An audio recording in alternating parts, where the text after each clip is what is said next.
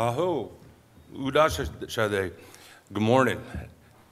Ponkamashe, Adashba, Hon, De Wanoke, Larry Wright Jr., Ijajak de Abdi, Wishti, Usni Ponkabli. Uh, Good morning. Thank you, uh, Director Chavez Lamar. It's an honor to be here in the Rasmuson Theater at the National Museum of the American Indian. Welcome to the 2023 State of Indian Nations Address.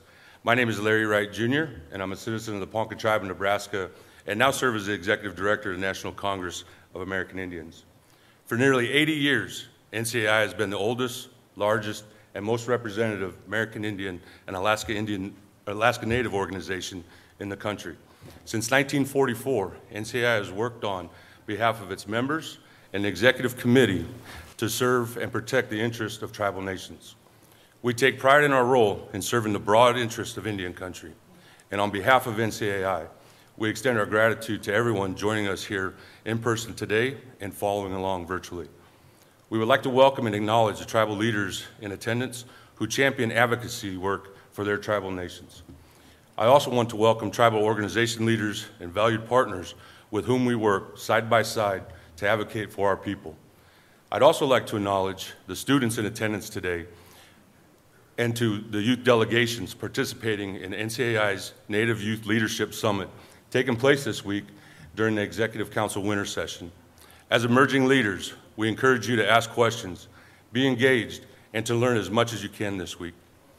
Thank you to all of our members and the NCAI Executive Committee who are joining from their various regions, and to all who serve with NCAI as we carry forward the mission of supporting, protecting, and advancing tribal sovereignty for all of Indian country. And of course, thank you to our allies and U.S. government partners. We appreciate all of your support and participation and attention to today. Each year, the President of the National Congress of American Indians presents the State of Indian Nations Address, a speech that reflects the state of our nation to nation relationship with the federal government and which offers concrete recommendations where Congress and the administration can partner more closely with tribal nations. Today, you will hear powerful remarks from NCAI President Fawn Sharp, and Senator Elizabeth Warren will deliver a virtual congressional response. But today, we also have the opportunity to hear from the NCAI Youth Commission for the first time in person at this event. I would now like to welcome NCAI Youth Commission leaders who are here to share remarks and to introduce today's keynote speaker. Please welcome NCAI Youth Commission co-president Caleb Dash, a citizen of the Salt River Pima Maricopa Indian community. In addition to serving on the NCAI Youth Commission, Caleb is a production assistant at the United National Indian Tribal Youth Incorporated, UNITY, and a former 25 under 25 award winner.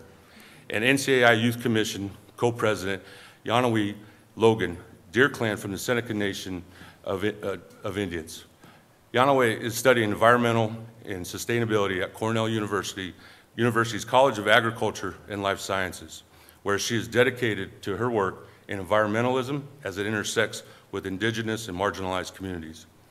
These two individuals serve as co-presidents of the NCAI Youth Commission, and we are proud to feature their address. Please welcome Caleb and Yanawe to the floor today.